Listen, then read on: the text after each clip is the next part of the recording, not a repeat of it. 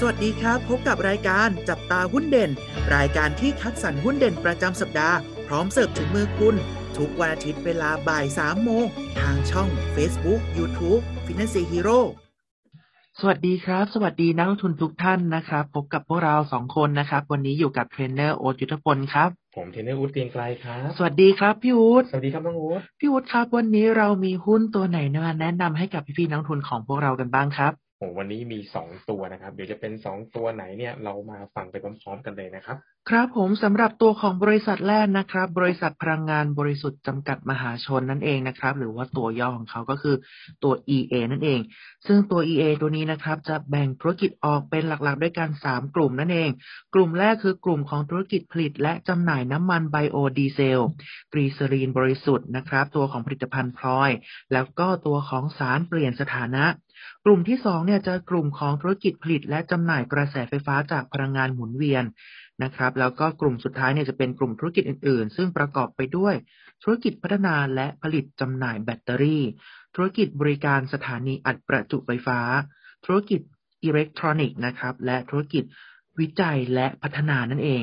ซึ่งต้องบอกว่ารายได้หลักๆของเขานะครับ มาจากกลุ่มของธุรกิจโรงงานไฟฟ้าพลังงานหมุนเวียนนะครับ ในปีที่ผ่านมาเนี่ยอยู่ที่ 53%ด้วยกัน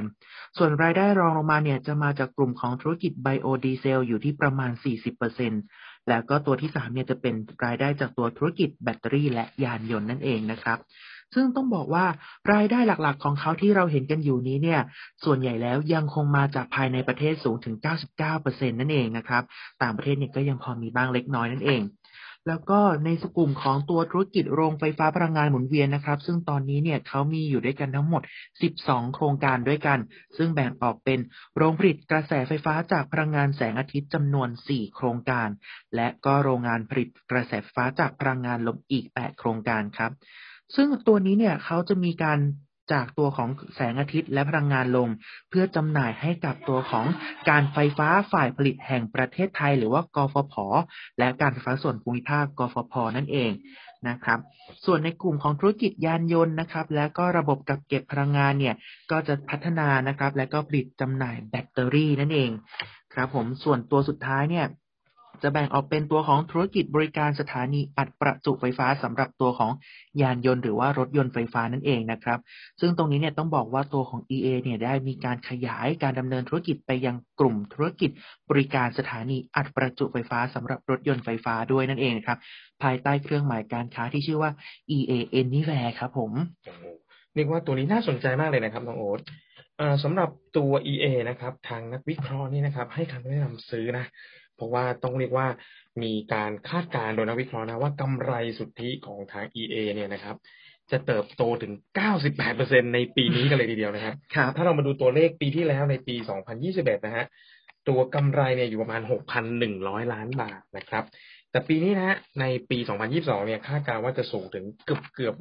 12,000 ล้านบาทกันเลยนะครับ เหตุผลนี่ก็คือว่า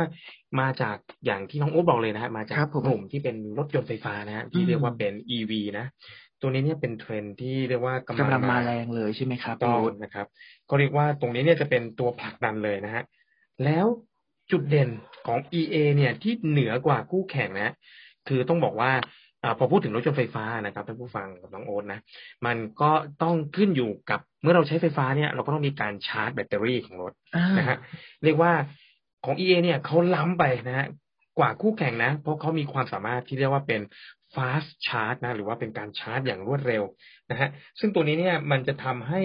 การชาร์จเขาเนี่ยมีประสิทธิภาพที่เรียกว่าเหนือกว่าคู่แข่งนะครับ ซึ่งจะทำให้ตรงเนี้ยเป็นจุดที่ให้เหมือนกับ ทำรายได้ได้สูงขึ้นครับนะฮะเขาเขียนว่าเป็นอ่าชาร์จพลังด้วยความหนาแน่นสูงนะเพียงแค่ 15 นาที แต่เดี๋ยวจะเป็นยังไงเนี่ยเดี๋ยวเราต้องมารอดูกันนะฮะเป็นเทคโนโลยีอันใหม่ของเขานะ เป็นเทคโนโลยีล่าสุดนะครับ นอกจากเหตุผลนี้เนี่ยนะครับ โรงงานนะครับอืมอาของทาง EA เนี่ยนะครับก็จะมีการเพิ่มอัตราการใช้นะ จากเดิม 60%ในไตรมาสที่ 4 ของปีที่แล้วนะ เป็นมากกว่า 90%ภายในสิ้นปีนี้อีกนะครับ เรียกว่ามีความต้องการ e ไอตัว e-bus เนี่ยนะฮะไอครับผมรถต่างๆ ที่เป็นการไฟฟ้าเนี่ยนะครับ มีความต้องการเข้ามามากนะฮะทำให้เพิ่มอัตราการใช้ของ EA เข้าไปอีกนะครับทำให้นักวิเคราะห์นะฮะให้คำแนะนำซื้อนะฮะราคาทาร์เก็ตเนี่ยอยู่ที่หนึ่งร้อยหนึ่งบาท นะครับ มาดูอัตราการจ่ายเงินปันผลนะสำหรับตัว EA นี่นะครับ ต้องบอกว่าตัวเนี้ยจ่ายเงินปันผลไม่ค่อยสูงนะครับ ก็อยู่เกือบเกือบประมาณหนึ่งเปอร์เซ็นตนะครับ อันนี้ตัวแรกนะครับสำหรับ EA นะฮะตัวที่สองตัวอะไรครับน้องโอ๊ตตัวที่สองนะครับคือบริษัท B Grim Power จำกัดมหาชนนั่นเองนะครับ ซึ่งตัวย่อของเขาเนี่ยก็คือตัวของ B G R I M B Grim นั่นเองนะครับ ตัวนี้เนี่ยเขาจะดำเนินธุรกิจโดยการถือหุ้นในบริษัทอื่น หรือว่าตัวของ h o l d i Company นั่นเองนะครับ ที่ประกอบธุรกิจหลักในด้านของการผลิต และจำหน่ายไฟฟ้า ไอ้น้ำและธุรกิจที่เกี่ยวข้องทั้งในประเทศและต่างประเทศนั่นเอง ซึ่งต้องบอกว่าโดยภาพรวมๆนะครับ EA ของเขาเนี่ยมีทั้งหมด 53 โครงการที่เปิดดำเนินการเรียบร้อยนะครับ และอีก 19 โครงการที่อยู่ในระหว่างการพัฒนา ซึ่งเขาไม่ได้มีเพียงแต่ภายในประเทศเท่านั้นนะครับสำหรับตัวโครงการเนี่ยยังมีในสาขาต่างประเทศด้วย อย่างเช่นตัวของโปแลนด์ ทางประเทศเกาหลีใต้นะครับ ประเทศลาว เวียดนาม ฟิลิปปินส์มาเลเซีย และกัมพูชานั่นเองนะครับ ในส่วนของการผลิตไฟฟ้าของเขานะครับ ก็สามารถผลิตไฟฟ้าด้วยกันได้ถึง 7 กลุ่มด้วยกัน กลุ่มแรกคือพลังงานความร้อนร่วมนะครับ กลุ่มที่ 2 พลังงานแสงอาทิตย์ พลังงานไอ้น้ำไฮบริดหรือแบบพลังงานผสมนั่นเอง พลังงานลม และก็จะมีตัวหนึ่งที่ชื่อว่า backup of power trading เป็นการที่บอกว่าธุรกิจจำหน่ายไฟฟ้าให้แก่ลูกค้าในอุตสาหกรรมนะครับ และตัวสุดท้ายคือพลังงานขยะอุตสาหกรรมนั่นเองนะครับเจ็ดกลุ่มตัวนี้เลย ซึ่งต้องบอกว่าสำหรับการขายไฟฟ้าและไอ้น้ำในประเทศไทยของตัว Big i m Power เนี่ยเขาได้มีทำสัญญาเอาไว้ในส่วนของการขายให้กับกฟผนะครับผม แล้วก็มีการขายไฟฟ้าและไอ้น้ำให้กับลูกค้าในกลุ่มอุตสาหกรรมนะครับผ่านโครงข่ายไฟฟ้าและไอ้น้ำที่ครอบคลุมผู้ใช้ไฟฟ้าที่เป็นโรงงานอุตสาหกรรมกว่า 180 รายด้วยกันกฟผนะครับเป็นตัวที่บอกว่า จากโรงไฟฟ้าพลังงานแสงอาทิตย์ และพลังงานขยะ แล้วก็พลังงานลมนั่นเอง กฟนนะครับผมจากโรงไฟฟ้าพลังงานแสงอาทิตย์ และตัวสุดท้ายของเขาเนี่ยมีการทำสัญญาขายไฟฟ้าให้กับกิจการไฟฟ้านะครับ สวัสดิการสัมปทานกองทัพเรือด้วย ภายใต้โครงการที่เป็นโรงไฟฟ้าพลังงานไฟฟ้ากับตัวพลังงานน้ำเย็นนะครับผม ต่อมาเนี่ยสำหรับตัวโครงการโรงไฟฟ้าของบิกิมนะครับเขามีโครงการไฟฟ้าที่ได้ เปิดดำเนินการเชิงพาณิชย์ไปแล้วจริง ๆ เนี่ยอยู่ด้วยกัน 46 โครงการ ซึ่งในประเทศไทยเนี่ย3โครงการ ประเทศเวียดนาม 3 โครงการ ประเทศลาว 1 โครงการ และก็ประเทศกัมพูชาด้วยนั่นเองครับ อันนี้สำหรับโครงการที่ดำเนินการเสร็จเรียบร้อยแล้วนะครับ แต่ว่าก็อย่างที่บอกนะครับ ยังคงมีโครงการโรงไฟฟ้าที่อยู่ในระหว่างการก่อสร้างด้วย ซึ่งการที่บอกว่าอยู่ในระหว่างการก่อสร้างหรือการการพัฒนาเนี่ยหมายถึงโรงโครงการหรือว่าโรงไฟฟ้าที่มีการทำสัญญาซื้อขายไฟฟ้า หรือหนังสือยืนยันไว้แล้วนะครับ ว่ามีการทำสัญญาซื้อขายไฟฟ้ากับตัวของกฟผ กฟพ แล้วก็กฟน ซึ่งตรงนี้เนี่ยอยู่ในระหว่างการก่อสร้างจำนวน 19 โครงการนะครับ แล้วก็มีโครงการโรงไฟฟ้าใหม่ เพื่อทดแทนกับโรงไฟฟ้าเดิมอีก 5 โครงการนั่นเองครับสำหรับตัวบิกิมครับสำหรับตัวบีกริมนี่นะครับ ก็นักวิเคราะห์นี่นะครับ โอ้ให้คำแนะนำซื้อเลยนะครับ เพราะว่า